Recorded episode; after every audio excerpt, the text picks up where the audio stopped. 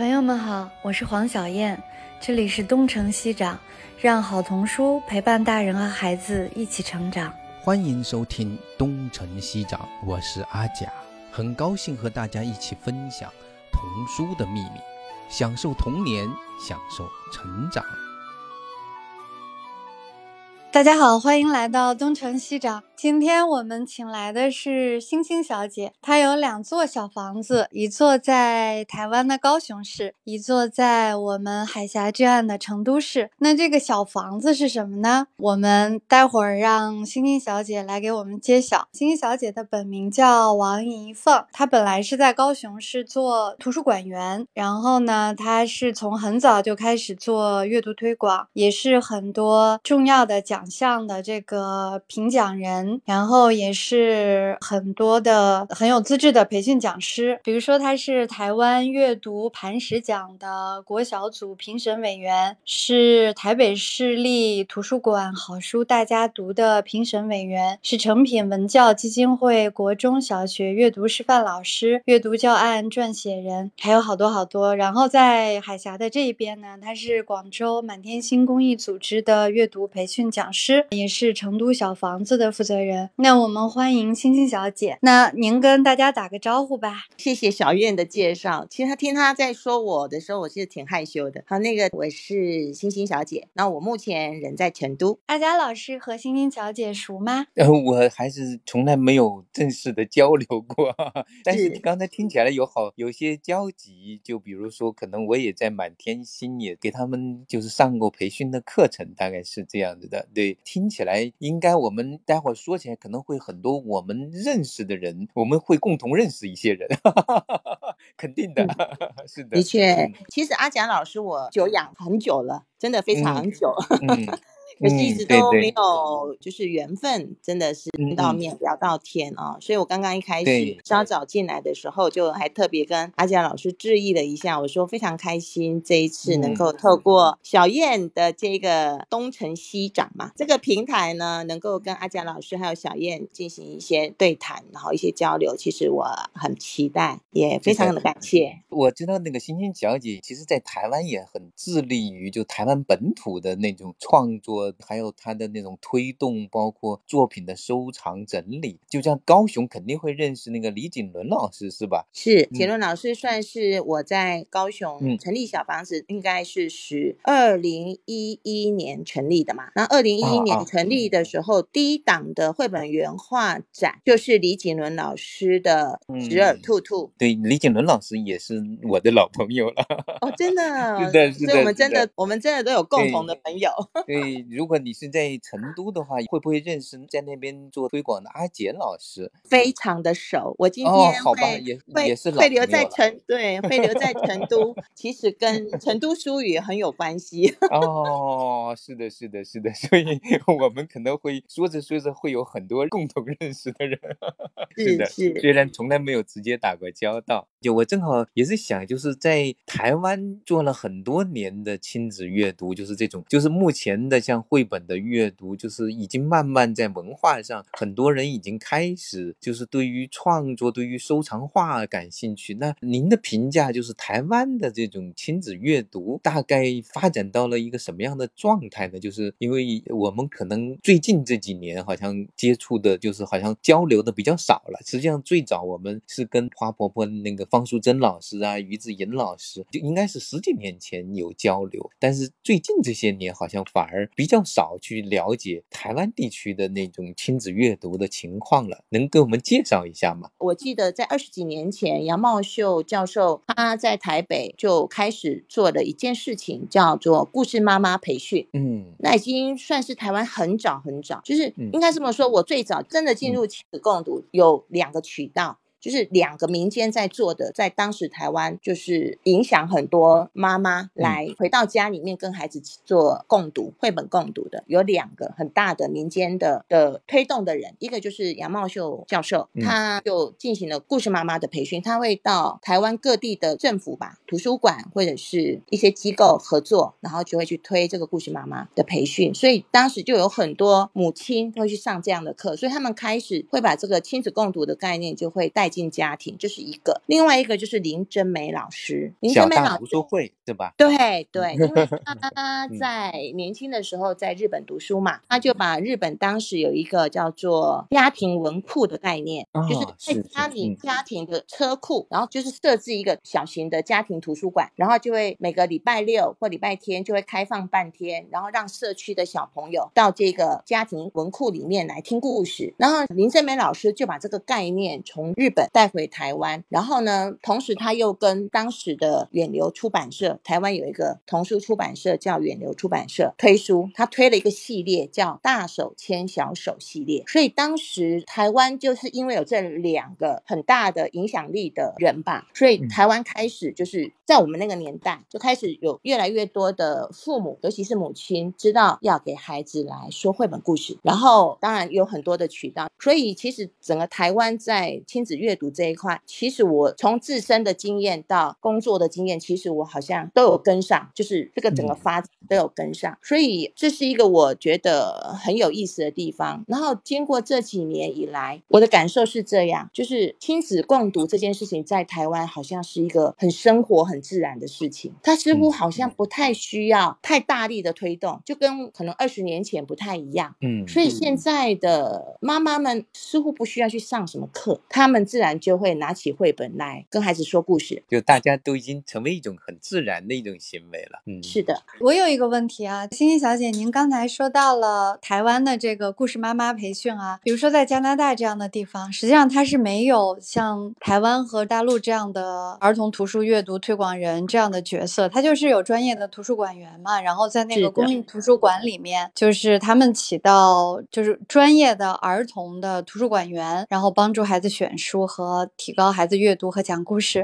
那台湾它不是这个样子的吗？不是这样的体系吗？其实台湾大概在十年前或者十多年前就开始在进行这方面，因为毕竟我在图书馆工作嘛，就是在英国伯明翰，不是在一九七零年吗？还是我忘记那个实际的年代哈？它不是有一个运动叫 Bookstar，就是阅读起步者。然后那个我印象很深，就是台湾在十多年前在各个图书馆，当然又是高雄市立图书馆先做了，这个也是当时就是还是我搞的事情。所以 Bookstar 其实这个概念呢，等于说日本向英国学习。那台湾会知道 Bookstar 是民间的有一些推广组织，他们知道了这件事情，然后他们开始在做一点点这样概念，可是它没有办法形成气候，因为所谓 Bookstar 的概念就是由图书馆或者卫生所这样子的机构，然后对于出生婴儿，比如说这个城市出生的婴儿配书，然后由专业的图书馆员来跟他们谈亲子共读的重要。那这个角色其实就是图书馆员或者是卫生所跟图书馆员的合作。然后台湾大概在十多年。前，我们高雄市立图书馆就做了第一届的 Books 大的这个培训，到现在啊，就是都是在图书馆做，包括发书，包括那个书啊，以前的那个 Books 大的书是由信宜基金会，就信宜出版社，他们跟英国的 Books 大有合作嘛，所以他们来选书。可是后来各个地方的图书馆，他们就自己来选书，那高雄市立图书馆就变成他们请创作者，就是台湾的绘本作家来做，专门给零到三岁 Books 大这个系列的。书，所以呢，它就越来越靠近这个公共图书馆。作为一个图书馆，并不是只有藏书哈，它就像刚刚小燕说的，可能在加拿大、美国图书馆，它有一些专业的图书馆员，他可以去跟读者来做推动。那台湾在近十年来、十几年来开始也在做这个事情的努力。不过，他们图书馆员因为要涵盖的业务量很重，所以他们会跟所谓的志愿者，就类似像刚刚阿贾老师所说的林老师这样。样子的一个志愿团体，不过他们是栖属在图书馆的，然后他们会进行这方面的合作跟推动，然后他们会把出版社创作者一起拉进来，然后做 Bookstar 的用书。后来是高雄市立图书馆先做嘛，后来台湾不同的城市，像桃园、台中、台北也开始都有在做这个，所以各地方的图书馆几乎都有 Bookstar 这个概念，然后就会形塑图书馆员的就是专业嘛，可以这么说，就是它其实它是互相带动的。嗯，这种模式其实，在爱乐的那个月牙包也是在在学习这种模式。其实，在德国的，我听德国书商协会以前介绍过，在德国有个叫做儿科医生的那个项目，是由儿科医生发起的，给回到诊所来检查身体的婴儿，然后给他们也准备一个书包，其实也是类似的一种方式。但是，其实最终要通过图书馆这个平台来做，公共图书馆应该是最好的，因为它有一个持续性的能够。把这样的一种阅读的那种可以引领下去，而不是一次性的行为。就是有时候他出生的一个孩子，你给他们父母准备了一个月牙，就是一个书包，可这还不够，他还必须得让他们一步一步的进来。对，是的，这些方法真的是非常非常好。所以其实更需要大家互相看到，然后到了本地，然后根据本地的情况、本地的资源怎么去做，都是一点一点学起来的。嗯，是小叶老师，你刚才说到的那个，比如美国、加拿大为什么不需要？我就说一点笑话吧，就是比如我到美国去旅行，很多人说那个，我说就是有时候在大街上走，有一个最难的事情就是去找洗手间，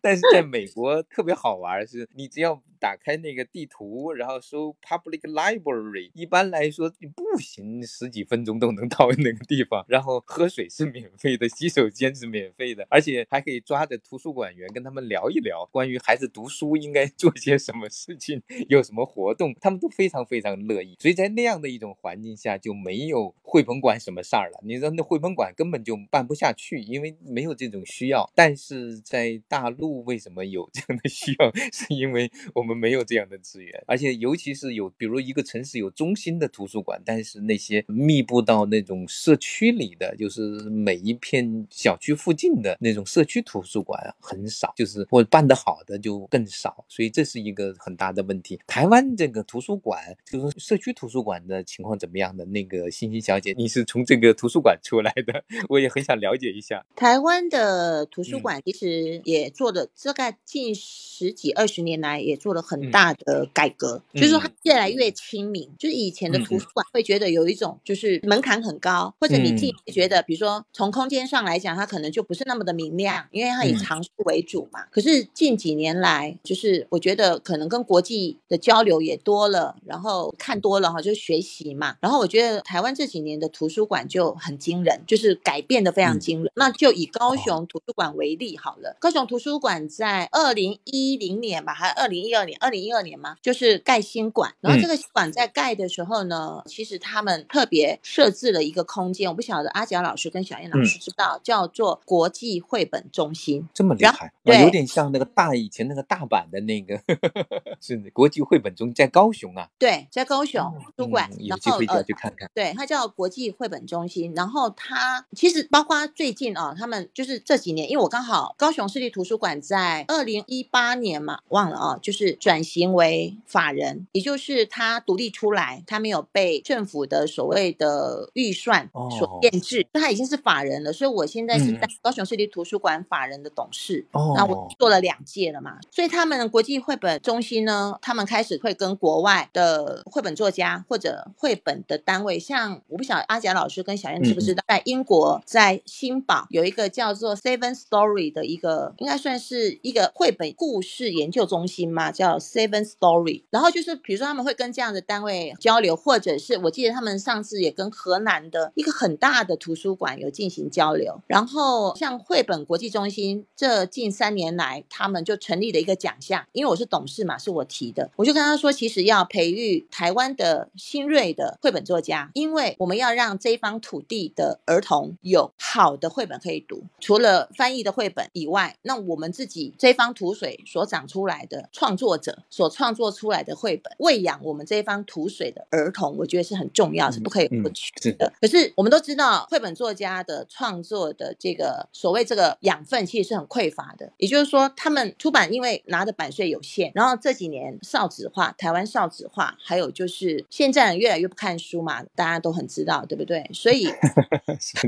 所以那个一个创作者，一个绘本作家，他要做一本书，其实实是要勒紧裤带，或者自己 要接好，就是我可能还要做做一些其他的工作，我才能够糊口嘛。所以我当时就跟图书馆来做一个建议，就是说，那有没有可能拿出一笔经费，我叫做方舟计划，就是绘本原创的方舟计划，就是培养一些不是从零开始的创作者，而是从一开始的创作者，让一些已经有基础的绘本作家或者所谓的插画家，他们可以在他既有的基础上进行一个公平的评选，然后选出好的作品，然后再透过图书馆的媒介跟出版社进行一个磋商，然后呢，让这一本书是可以顺利出版。然后图书馆它假设它出版一刷是两千本好了，那图书馆绝对是用原价买断一千本。然后这个可是这个版权，比如说这个版权不是归属于图书馆的，这本书的版权还是归属在创作者的身上。所以我在跟他们谈这个所谓原创绘本的方舟计划，是希望能够培养出就是自己这方土水的这个土地泥土长出来的创作者，而不是只是一直去购买或者翻译国外得奖的作品。因为我们长大也是这方土水把我们养大的，对吧？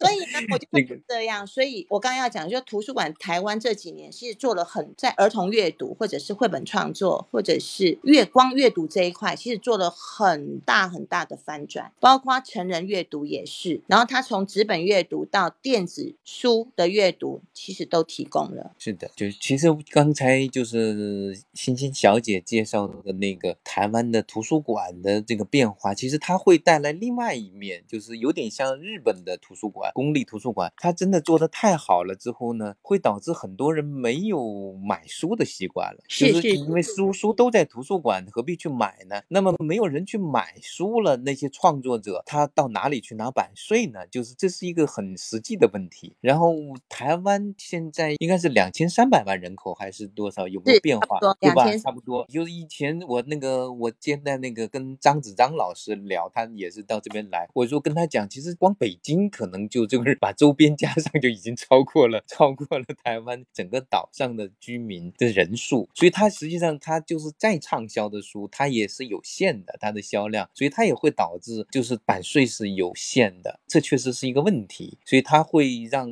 就原创的创作者他要想生活，他要想靠创作来生活，非常非常的困难，所以这个我知道这是一个问题，所以他必须得有一些办法去给他们营造一个环境，能够去给他这样的一些支持，就是我觉得这个很重要。然后还有一点，其实可能更大的机会就是有没有可能也走向，就是走向国际，或者至少在亚洲，在华人的世界里面能够更有作为。这样的话，其实空间也就更大一些。大概这样的话，生存的空间也就更好一些。那我这边也想要分享一下高雄图书馆做的事，又是我搞的事情，就说图书馆弄得太好了，所以呢，民众不需要买书，是不是都去图书馆借？图书馆有最新的书可以借嘛？而且图书馆为了要扩大读者的借书，所以他会想尽办法，从个人的借书证到家庭的借书证，然后还会鼓励你啊，就所以，然后他为了要鼓励读者来借书，所以他会进很多很好、优质又最新出版的书，的确会形成像刚刚阿贾老师所。说的这样子的面相，就是说图书馆弄得太好了，藏书太厉害了，可能一般民众就会觉得说，哎呀，我不需要买书了，我去图书馆借书就好了。其实台湾也面临这样的问题，所以当时我在高雄市立图书馆董事会的时候，曾经提出一个这样子的看法，然后后来也执行下来。就是我忘记这个方法叫什么，有有一个名称我忘了啊。就是说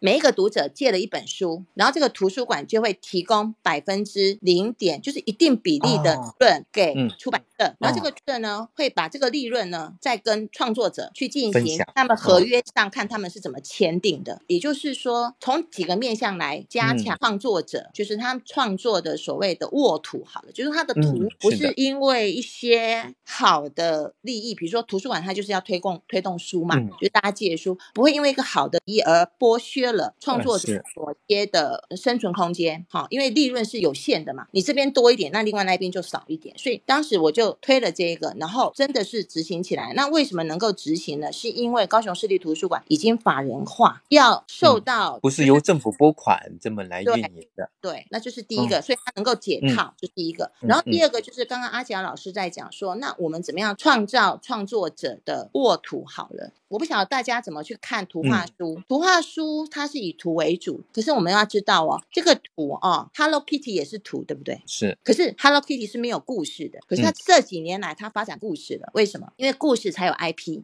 是的，对。然后呢，如果我们能够把原创，就是国内的原创绘本，比如说我们就讲蜗牛老师的幼儿园，好，嗯嗯。如果可以把蜗牛老师或者里面的某一个角色小熊，好了，变成一个 IP，变成一个 IP，它可以动画，它可以变成一个戏。它甚至可以变成一个商品，像日本就很厉害啊！日本就可以把鲁鲁米或者米菲兔，是国外的很有名的荷兰的迪克布鲁纳的那个，对对，它能都能够把它变成很厉害的 IP，让一般民众看到之后，就算不读绘本的人，知道都知道这个商品，然后呢，可能买了他的床单，买了他的周边周边产品。对我觉得上次我跟小叶聊过嘛，就是因为我们不是做绘本一嘛，然后就跟他聊。聊过说，或许出版社也可以去思考有没有办法为这些插画家或者绘本作家来做商品 IP。我想吐槽一下莎莎小姐，莎莎同学，我多次劝她，我说这个蜗牛老师的幼儿园，你接着创作啊，这个是多好的，这几个形象让它立起来，我们做成系列作品，它又有情境，然后它现在又有形象，你只要把它做成一个系列，比如说我们再去延展它，做动画片，做 IP 都可以呀。我跟他的编辑也说，跟他也说，天地良心啊，但是他们俩没有任何人听我的。没有任何，他俩都不听我的，好像我 是一个恶劣的这个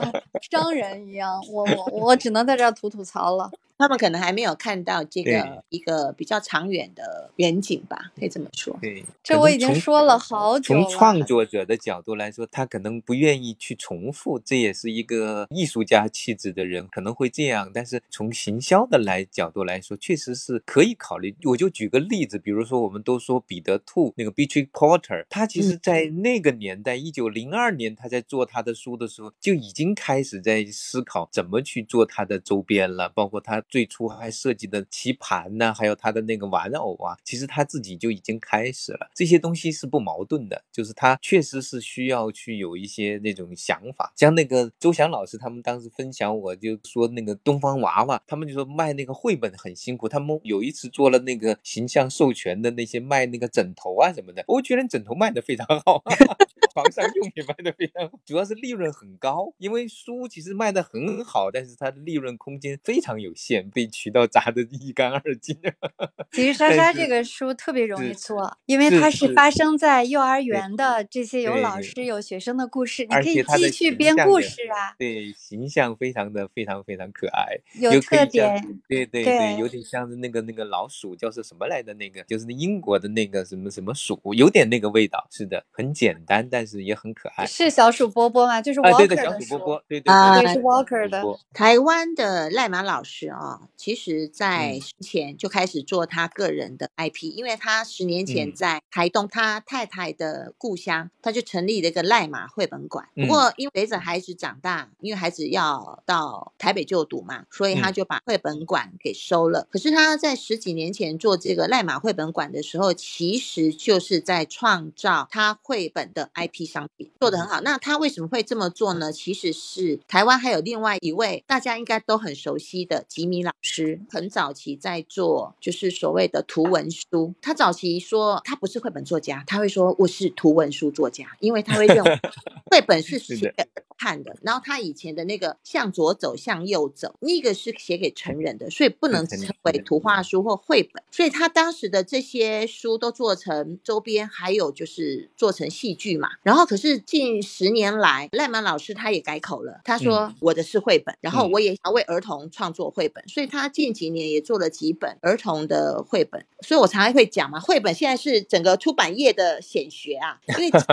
很多的书都是赔钱的，好像目前有绘本这一条路好像还是看看到一点希望哦。对，而且不但书有可能有钱，还可以做周边，这个好像其他的书还不是那么容易。是的，对。还有，我觉得像陈志远老师的书是特别适合做周边的，就是他的话又非常简单，但是又非常干净，而且那个故事如果一旦被打动，也会挺深的那种，就是他的触动是比较触及内心深处的那种。所以其实陈志远老师的那个有在做台湾的那边周边产品吗？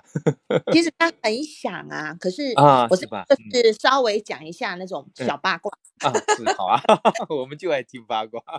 对啊，因为他先前合约的问题，所以呢，有一些他其实他沉寂了将近十年，也就是他做完迷你这个系列之后，嗯嗯，基本上他几乎沉寂了十年，因为他后来也搬到高雄，然后他在高雄是在屏东是吧？其实他在台北，他是屏东人哦，屏东人，他在台北，对，然后后来他的太太是日本人嘛，然后就结之后，他们的孩子还没出生，他太太顶着大肚子的时候就到高雄就要买房子，还是我带着他去的哈，然后。基本上，志远老师他基本上有十年，因为合约的问题，他有一点点施展不开来。然后近几年有稍微慢慢的就是打开来，所以他后合作的这个出版社是台湾非常做 IP 很强，因为他本身也有媒体啊，包括赖马老师也是在这个出版社叫亲子天下哦哦，真的。那亲子天下，因为他本身有经营媒体，就是电子媒体还有杂志，所以呢，他的那个渠道很广，所以呢，基本上这些绘本作家透过这个渠道。尤其像赖马老师、志远老师，他们就开始做一些 IP。可是做 IP 商品比较早，而且比较成熟的，还是赖马老师。那志远老师大概就是这一两年开始有在做。对，所以简单来讲，如果就台湾的经验来讲，如果说大陆的原创作家或者出版社对于绘本的这一块出版的经营，或许或许可以参考或者借鉴一下，或者彼此如果未来有什么有机会的话，或许也可以交流交流，或许彼此在这个地方有更多的开展，因为我们都。都是属于华文绘本嘛？对对，其实说到这儿的话，就是我也想再把这个话题再往。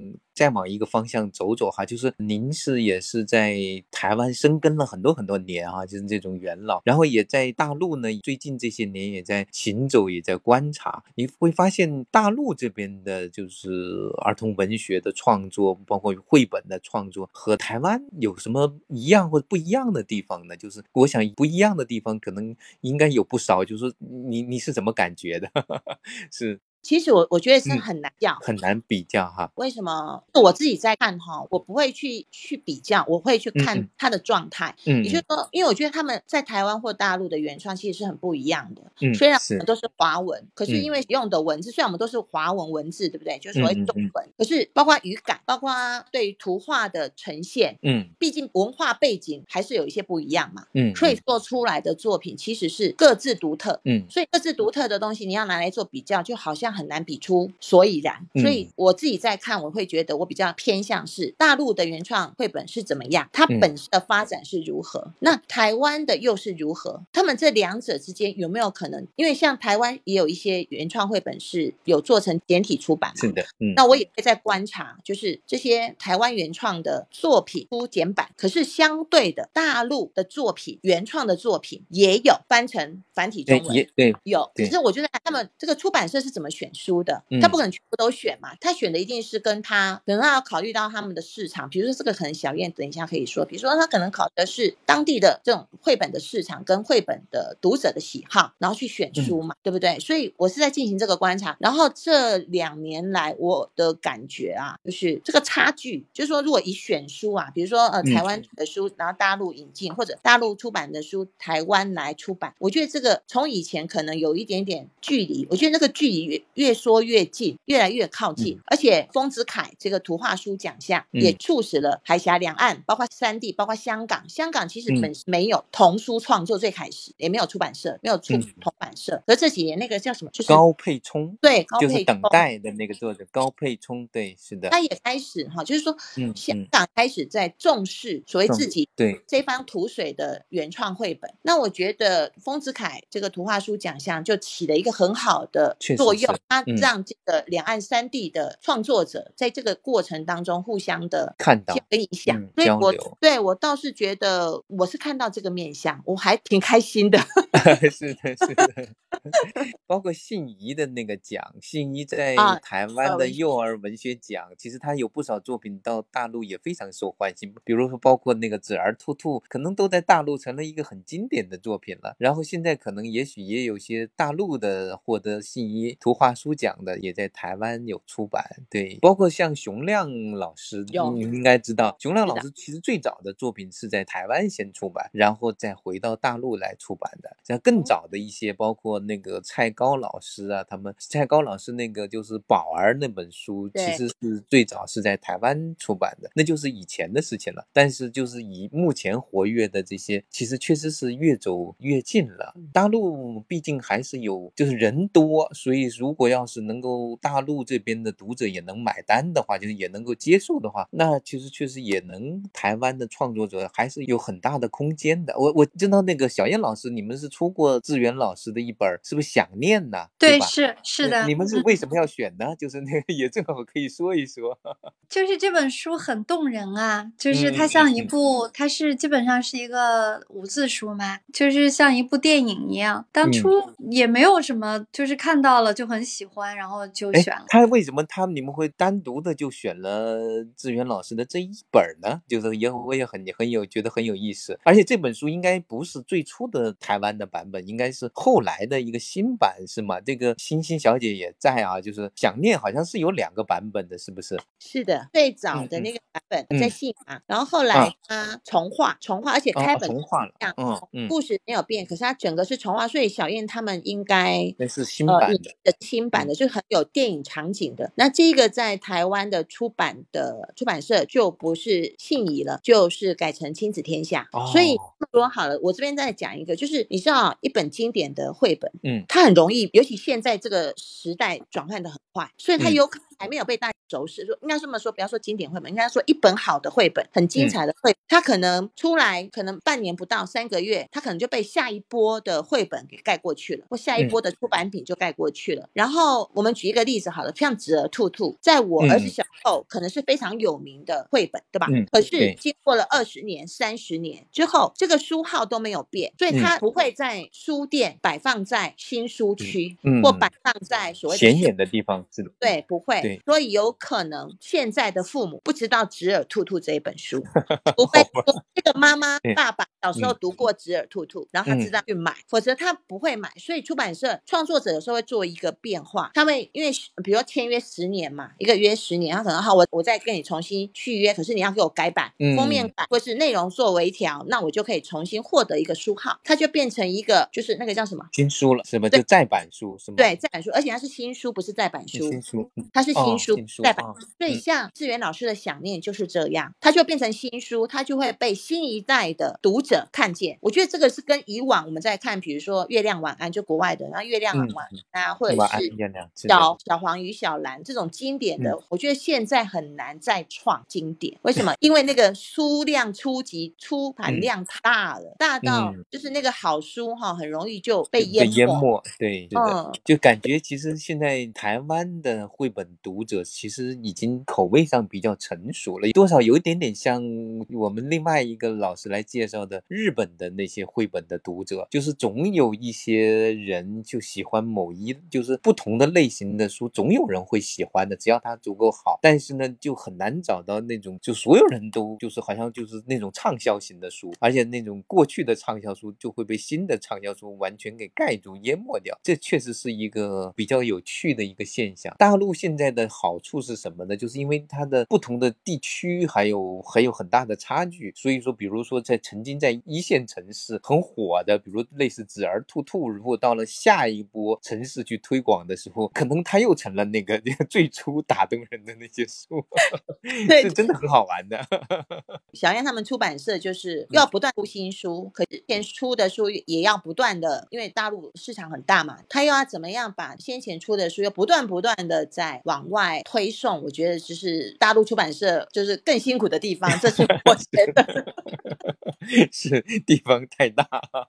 对，其实每一个出版社都存在这样一个问题，就是它都有很多的 backlist，就是出版社它其实是靠 backlist 靠重新再版书活着的。但是它又不能不出新版。其实我们说一家比较健康的出版机构，它应该有每年有百分之六十以上的重印再版，然后有差不多百分之四十的新书，然后这样就是一个比较健康的轮转，然后它就会起码在商业上会比较成功。但是我经常会很遗憾，就是我们我总是说咱们有那么多好书都没有卖起来，然后我就跟我们销售说，为什么你们不去卖那些那么好的书都在那儿沉下去？但是实际上，因为你。永远有新书出来吗？确实是很难的，不可能面面俱到。越是大的社，越是这样。那我们说到这儿，就是星星小姐，你可以聊一聊，就说台湾的这个出版机构和国内的这个童书出版机构，您就刚才我们其实也说到了一些，但是应该它本质上还是区别很大的吧？就是台湾，就像您说的，它是小而美啊这些。台湾的童书出版可以这么说好了，就是说从一些老牌的，比如说国语日报啊，然后信宜出版社啊，或者远流啊，好这些就是可能屹立台湾童书出版业都超过三十年的出版社，好亲子天下这种都是非常所谓的品牌比较大的。可是台湾虽然这个出版的，应该说台湾的市场虽然不大，因为刚刚阿霞老师也在说嘛，台湾两千三百万，其实就跟成都差不多，所以我到成都特别有亲切感，就是人连人数都差。多，然后两千三百万，可是它的童书出版品牌就很多，然后从大品牌到小小的独立品牌，到现在，因为台湾要拿书号是比起国内要简单的许多，国内需要去买书号，那台湾呢，包括个人，我个人我都可以去申请一个 ISBN 号，就是一个书号都没有问题，而且不需要付费，所以台湾要出版其实很容易的，个人都可以出版，所以现在有一些新生代的创作者，他在出版的时候，他不是从正正常的一般的所谓的出版渠道，他是自己透过募集平台去跟大众募集资金，然后呢，他把募集来的资金，然后他去做，等于说创作者他自己也完成了编辑跟就出版社要做的事情，他也完成了，而且他不是透过一般的销售通路，他是透过刚刚阿杰老师有在提到小众，可是他只要小众募集得到，他就赚钱，他就能活，而且他可能获得的利润会比跟出版社合作的利润还要大。台湾其实已经有好几。个这样的案例哦，就是就是他从募资平台出版之后，反过来出版社再来找他。这个其实，在台湾已经有非常多的案例是这样。然后，这是因为台湾跟国内的所谓的书号的这个取得是不一样的，我觉得这会产生很大的差异。这就是刚刚那个小燕老师在问的这个问题，就是说，那因为我觉得，那就出版品牌来讲，其实我记得我当时到刚到国内的时候，我对国内的出版品牌其实一开始都搞不清楚为什么，因为台湾的出版。的书名页啊，假设是信宜出版社，那就是信宜出版社嘛，就不会有再什么其他的，对不对？可是国内不是，它可能是某某某某大学或者某某某某版社，可是它旁边挂着爱心树或者蒲公英，我当时就嗯，这是什么意思？刚开始其实我真的是搞不懂，就是会很很懵。可是我现在这几年就越来越清楚嘛，所以我我要特别讲，就是这几年呢，可能我自己。已经比较长时间，因为疫情的关系，就留在大陆的时间很长，所以我就做了很多功课啦，可以这么说，就是在观察。然后我最近就也看到，其实有一些小众的出版社，就是包括出原创，比如说前阵子我加入了一个呃叫《盲人摸象》，我不晓得小燕知不知道这本书，它现在是国内的书，那它是有一个很小的出版品牌出版，然后他们是一个很小众的群体，可是大家都很喜欢这本书，你在当当是买不到的。那这个盲人摸象是怎么来的呢？就是国内。这几年从北京开始发展嘛，不是都会做那个艺术书展嘛？啊，像成都今年就办了两个地方，就是艺术书展。那艺术书展就是有点像 Z O O M，就是小字，就是创作者、插画家他没有拿到书号之前，他可能小量的印刷，然后他会先到市，他把它变成是一个商品，好像不是个出版品，它是个商品，然后他到艺术市市集、艺术书展里面去进行销售，或者进行介绍，或者进行交流。然后有一些出版社看见了，可能是。比较小型的出版社，那可能就跟他合作，就让他出版。可是他们出版的渠道、行销的渠道也很特别，它不是透过当当啊、淘宝啊、京东这样子的一个大的销售平台，他们可能行售的可能是微信一个什么群，然后大家就开始卖起来，就可以买。所以我觉得这也是我的观察，当然还在观察中，还不是很了解，所以我才会说台湾跟大陆在出版童书这一块，我觉得虽然它的基底不太一样，不过它有一些东西很有意思，就是其实有一点异曲同工的感觉，就是有大品牌，也有小众品牌，就所谓的独立品牌都有，这是我我自己的小小观察。嗯，刚才做说的这种形式，其实很像是众筹的方式，对吧？有点像，就是实际上他可能只不过这边是先把这个书号称是已经出出来了，然后再众筹，然后再筹集到一定的资金，至少解决它第一刷的一些问题，就是至少呢承接一定的量。这个然后有了这个一定的量之后，它的成本能够覆盖之后，然后再投到类似当当啊或者那种大的那个，就是这样的一种平台去销售，因为那个大的平台销售最大的问题就是利润太少了，几乎为零。这小燕老师应该对这个非常熟悉。你说，我是想刚才就是金星老师说的那个那种出版形式，我在那种艺术市集上见过，他那个是不要书号的，嗯，他那个属于完全的独立出版，其实是当做一个商品，而不是当做一个书来卖，对吧？对，如果你要是作为一个书，就是你必须有 ISBN 号嘛，否则你就是非法出版物。但是你如果是把它当成一个商品卖，就是你可以在小范围里，在比如说你自己的一些群体里面可以卖，但是它完全不能是在书店啊这样的地方交易。它在我们国家里面，它会被定义为非法出版物。但是我见过的一种，对，是的，对我见过很多这种书，就是在那种艺术市集上，就是他们自己出的、自己做的那样的书，非常非常的有风格、有特点。对，所以我才会说，其实台湾跟大陆虽然基底嘛，就我想说 ISBN 号这种取得啊，就是不太一样嘛。包括它出版的样子哈，比如说我们就信宜就是信宜，但这边可能就会有品牌跟出版社，比如 那你想我出，可能就呃出版社去买书号嘛，所以你的书就会可能出现几个出版社，对吧？可是台湾可能就没有这个问题。可是不管不管怎么样，它的这是外显的东西，可是它实际上创作这件事情，其实呈现出来的样子，包括出版社啊，我觉得都很像，就是我刚刚。讲的有大品牌，也有独立品牌，也有那种很个人的，都有。其实我觉得这个地方很有意思啊，就 我只能这么说，我自己就是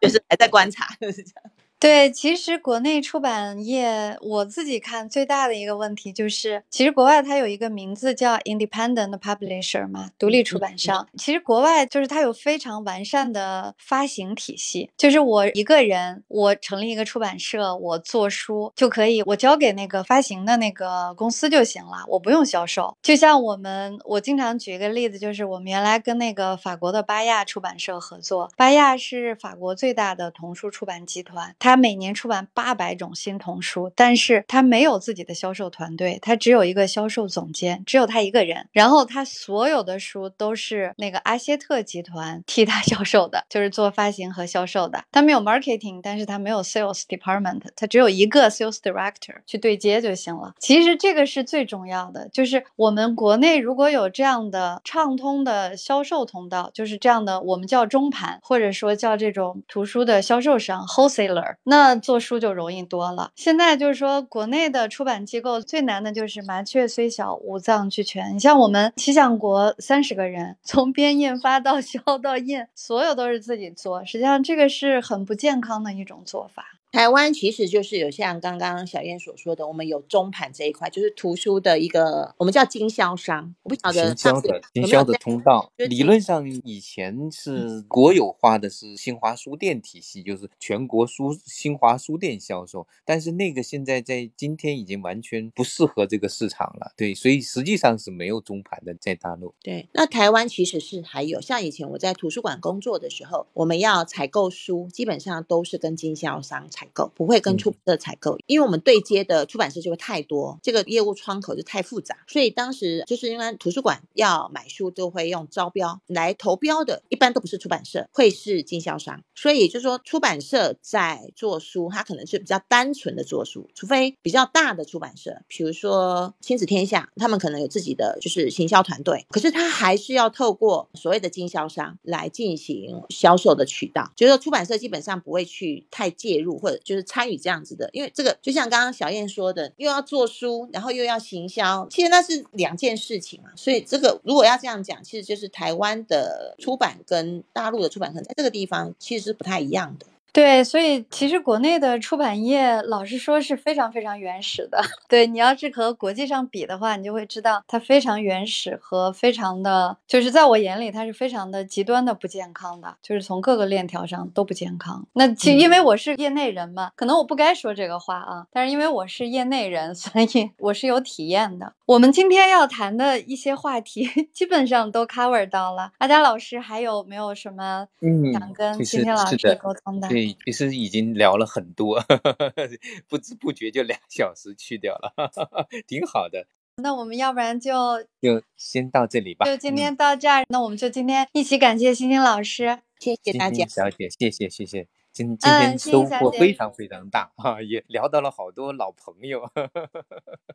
感觉很亲切。是的，嗯，也谢谢那个今天上到聊天室的所有朋友，听我啊阿贾老师还有小燕老师的这种聊天，我觉得我非常的感谢。然后希望在不久的将来，然后在不同的频道或者再回到这个小燕的这个频道，可以再跟大家进行更多的交流。今天今天真的非常的感谢，然后我觉得是一个非常幸福的时刻。谢谢。哎，那个欣欣小姐，我还有一个，就是我觉得你今天我们更多的是在聊那些周边，聊阅读推广、亲子阅读。其实肯您肯定对很多的书很熟悉。如果哪一天呢，我们来聊聊书，哈哈哈哈应该是更更加好玩的事情，对吧？今天我们居然没有聊到一本书，就是就是聊深入的聊一本书，这蛮可惜的。